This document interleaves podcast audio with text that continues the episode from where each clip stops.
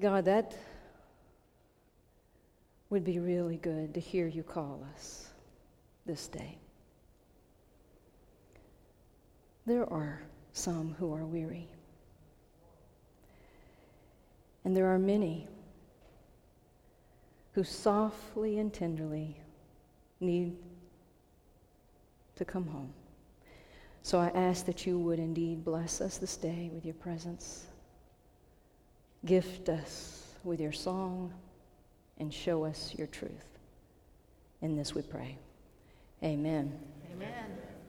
Well, today's scripture truly have taken me on a roller coaster ride.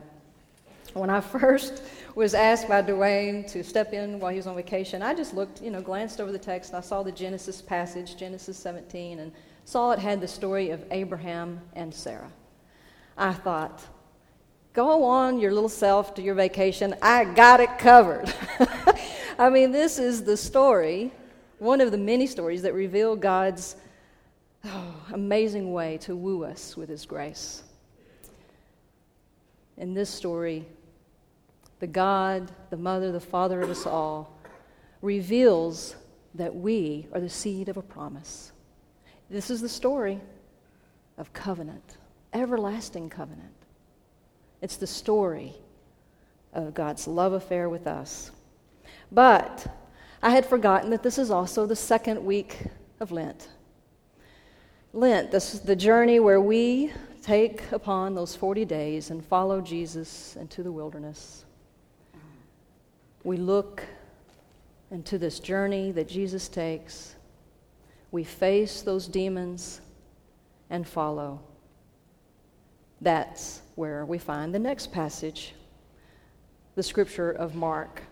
In this passage, Jesus introduces us to the concept of suffering and death. And not just his suffering and death, but our own. so I'm thinking, this is wonderful. I'm getting the passage where Jesus introduces us to the cross. I mean, that could really empty out a church, right?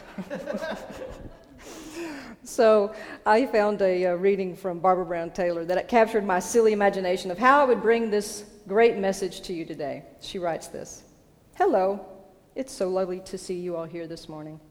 My message today will be brief and to the point. God is not in the business of protecting us from harm, and no amount of good behavior will keep us safe. For evidence of this, see the cross. Instead, God is in the business of restoring us to life, which may involve some painful procedures. If we're willing to go through it and the operation is successful, our lives will no longer belong to us anymore. We will be God's gift to the world, and our to do list will have no end. And if the operation is really successful, our good works will get us killed. P.S. Every day will be full of fresh astonishment, and we will never, ever get bored. yeah, so you can see my dilemma. How am I to pan these scriptures and help us find a message of hope? How am I to sift through these stories and help us find a way that we as a community are called further into our mission as a church? That indeed is a dilemma. For you see, no one really wants a suffering God, a crucified God. This runs counter to all of our human wisdom. If we were to be really honest here, I think that we would admit that we want a covenant God that focuses power on rescuing us from suffering and death not lead us into this refiner's fire. And those two passages that we've read, last week, Dwayne shared the passages of the covenant that Noah and his family received from God, where we get the rainbow in the sky, reminding us of God's everlasting promise to be our God, and we get to be God's people. And then in this one with Abraham and Sarah, again, the lovely promise that we are called to be God's people. Only if we look further into those texts, though, do we see that Noah and his family had to go through the flooding waters of the earth to find that new life. And Abraham and Sarah, well, we know that story. They had to give up virtually everything to step out into an unknown land and only have God's word to trust that it'll all be well. And that's where we find our scripture Gospel of Mark text today. That's where we find this fine print of the gospel message. Here in this passage, we hear the wonderful news of the gospel that Jesus is indeed coming from that lineage of Abraham and Sarah and Noah, the one from the lineage of David that has come to be part of the redeeming story of God's grace. But also in this text, we are called to pick up our cross, deny ourselves, and follow. What a message. The fine print. We also see from this uh, story, I think, if we really pan it though, that it's the humanity of God that scares us most. I mean, Jesus emptied himself, took on our humanity to come and be with us. and this coming to be with us, this love that was so great, brought him, his love was so much that it brought him to the cross. What does that say about love? What does that say about grace? And what does that say about us? We, indeed, seem to want to persecute justice making love. We want to persecute those that would give up their life to help a friend. And that's the gospel. And that is what we're being called to. That is a hard, hard text. Clearly, we are lovers of a God who specializes in turning the world's values upside down. We're followers of a Lord who waited tables and washed feet but we're heirs to a spirit that has the power to recreate all life. Only we have to be willing to release the illusion that we can do it ourselves. I think when we look a little closer, we see that the reason that love is persecuted is because there's an exchange of power. When Jesus uses the symbol of the cross, don't be mistaken here.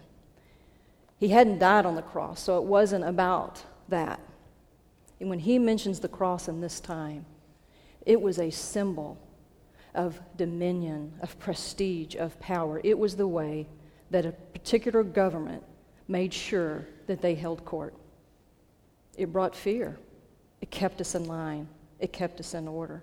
So for Jesus to say, pick up your cross, he was clearly talking about the suffering servant work of following Christ and saving the widow, pouring ourselves out for the might, releasing our power, releasing our power for justice. Mm. We all know that when we release power, when power is involved, that's when everything gets disruptive in our political and religious world. So we go into this story and uh, we see how we respond. The question of how would we respond in, in humanity, I think we can see in good old Peter. Right here, Jesus tells his disciples that he will suffer greatly. He lets them know that the Son of Man or the chosen one will be rejected by the elders, the chief priests, and the religious scholars, and he'll be put to death and will rise again. Now, clearly, Peter somehow blocked out the whole I will rise again part, and just heard the suffering and went, Far be it no way. This cannot happen. So we can just see it. He pulls Jesus aside and very discreetly says, No, this can't be. You are the Messiah. I just said it out loud. Script, just a few scriptures before this, Peter was the one that said, You are the Messiah. but clearly, Peter had an agenda about what a Messiah would look like. And in those times, in the Gal- these were Galilean disciples, and Galilee was a revolutionary a tank right at this point. So it should not surprise us that they would mistake a Messiah for one that would come and release them from the Roman oppression.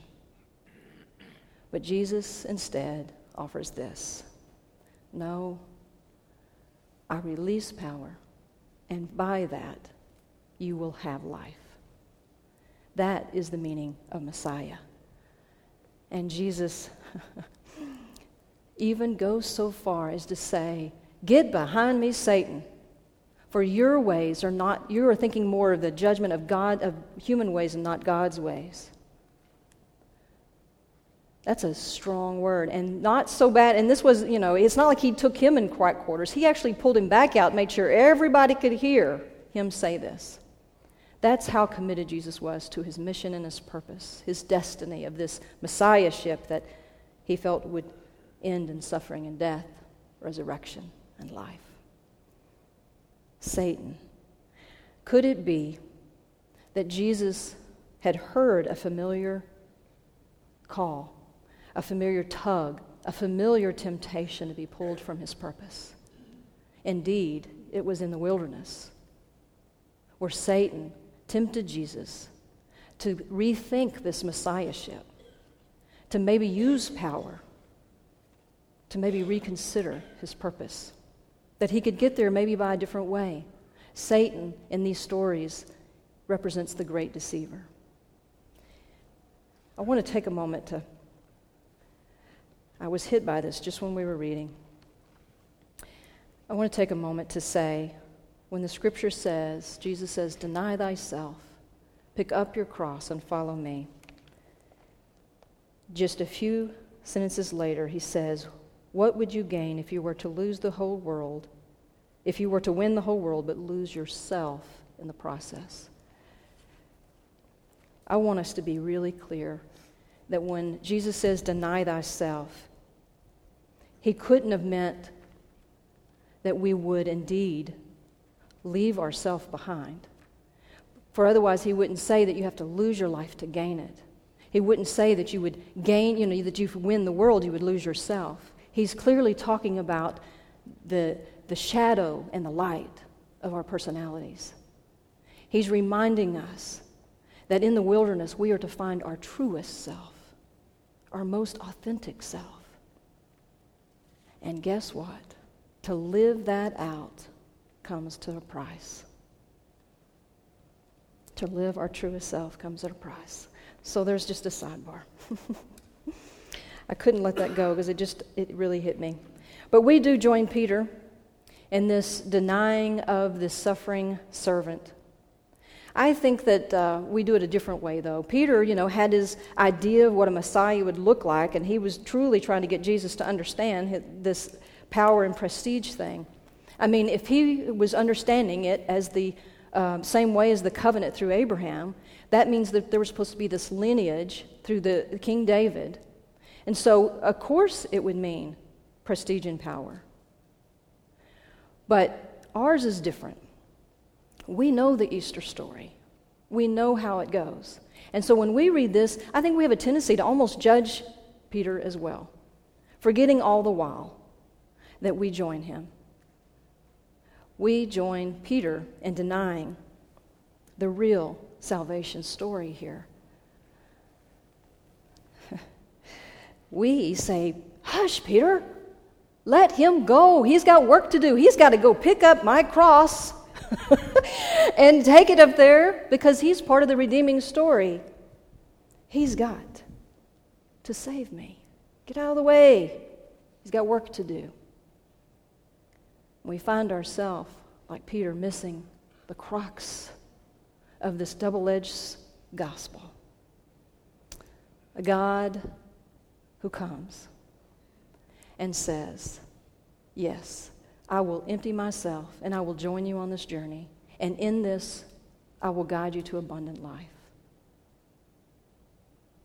Pick up your cross, that which keeps you from your truest self.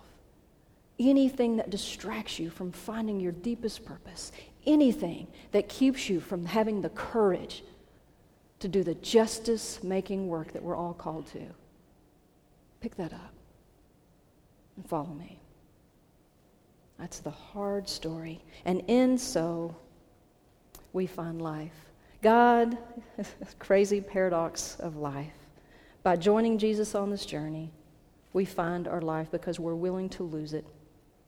if we're willing to surrender our power agendas, we find true love. Love is a risky business. I uh, spent a lot of time in this text, and I'm telling you, I had a really, like I said, a roller coaster ride. Because it's hard to get up here and sec- make the story any sexier than it is, or to really inspire you to pick up that cross and do your thing. And, and I struggled with all that, but there was something else that was really eating at me. For some reason, this last two weeks, I have had some very uh, intimate discussions with a handful of you. I don't know if it's something in the water. I don't know if it's a full moon. I don't know. What I know is many of you are in pain. I know many of you, indeed, have had senseless losses, incomprehensible issues. And so I thought, how would you hear this message? For indeed, the fact that we have a God, a crucified God, that doesn't use power to save us or rescue us from the cross, but indeed invites us to participate in the redeeming work. How would you hear that if indeed you're sitting in the middle of your pain? Jesus knew his mission, couldn't be distracted, but he felt his pain. Jesus.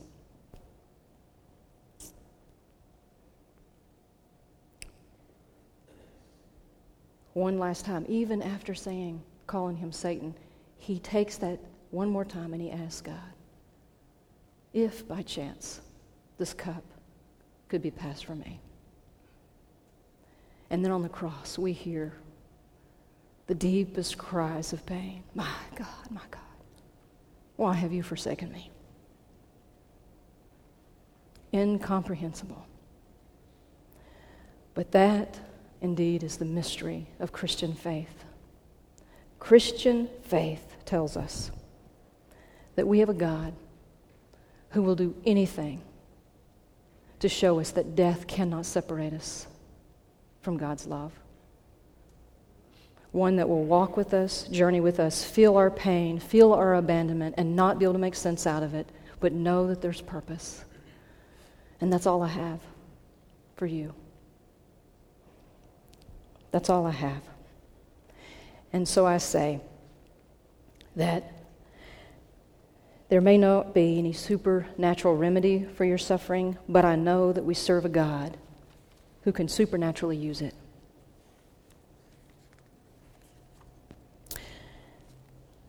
Was a hard week to hear those things. And so I decided to stop this message at this point and just be pastoral and say, We're in this together. We're called to suffer. That's the God we serve. It's a refiner's fire. It's an imitation, it's a mystery. And so there's a song that uh, I believe captures this more than anything that what we have indeed is a God who suffers with, and in doing so, holds us through our pain. This is a song by uh, Natalie Grant. It's called Held. And I saw all of those rainbow pictures last week and was really moved by the fact that that rainbow does serve as a testament of God's loving covenant with us. And so I asked Mark if he would take the, uh, um, the lyrics of the song and place them over the images of those rainbows. So as you listen to it, you can just take in. And if you are one of those who is in pain or has known pain, may God add a blessing to the song. Amen.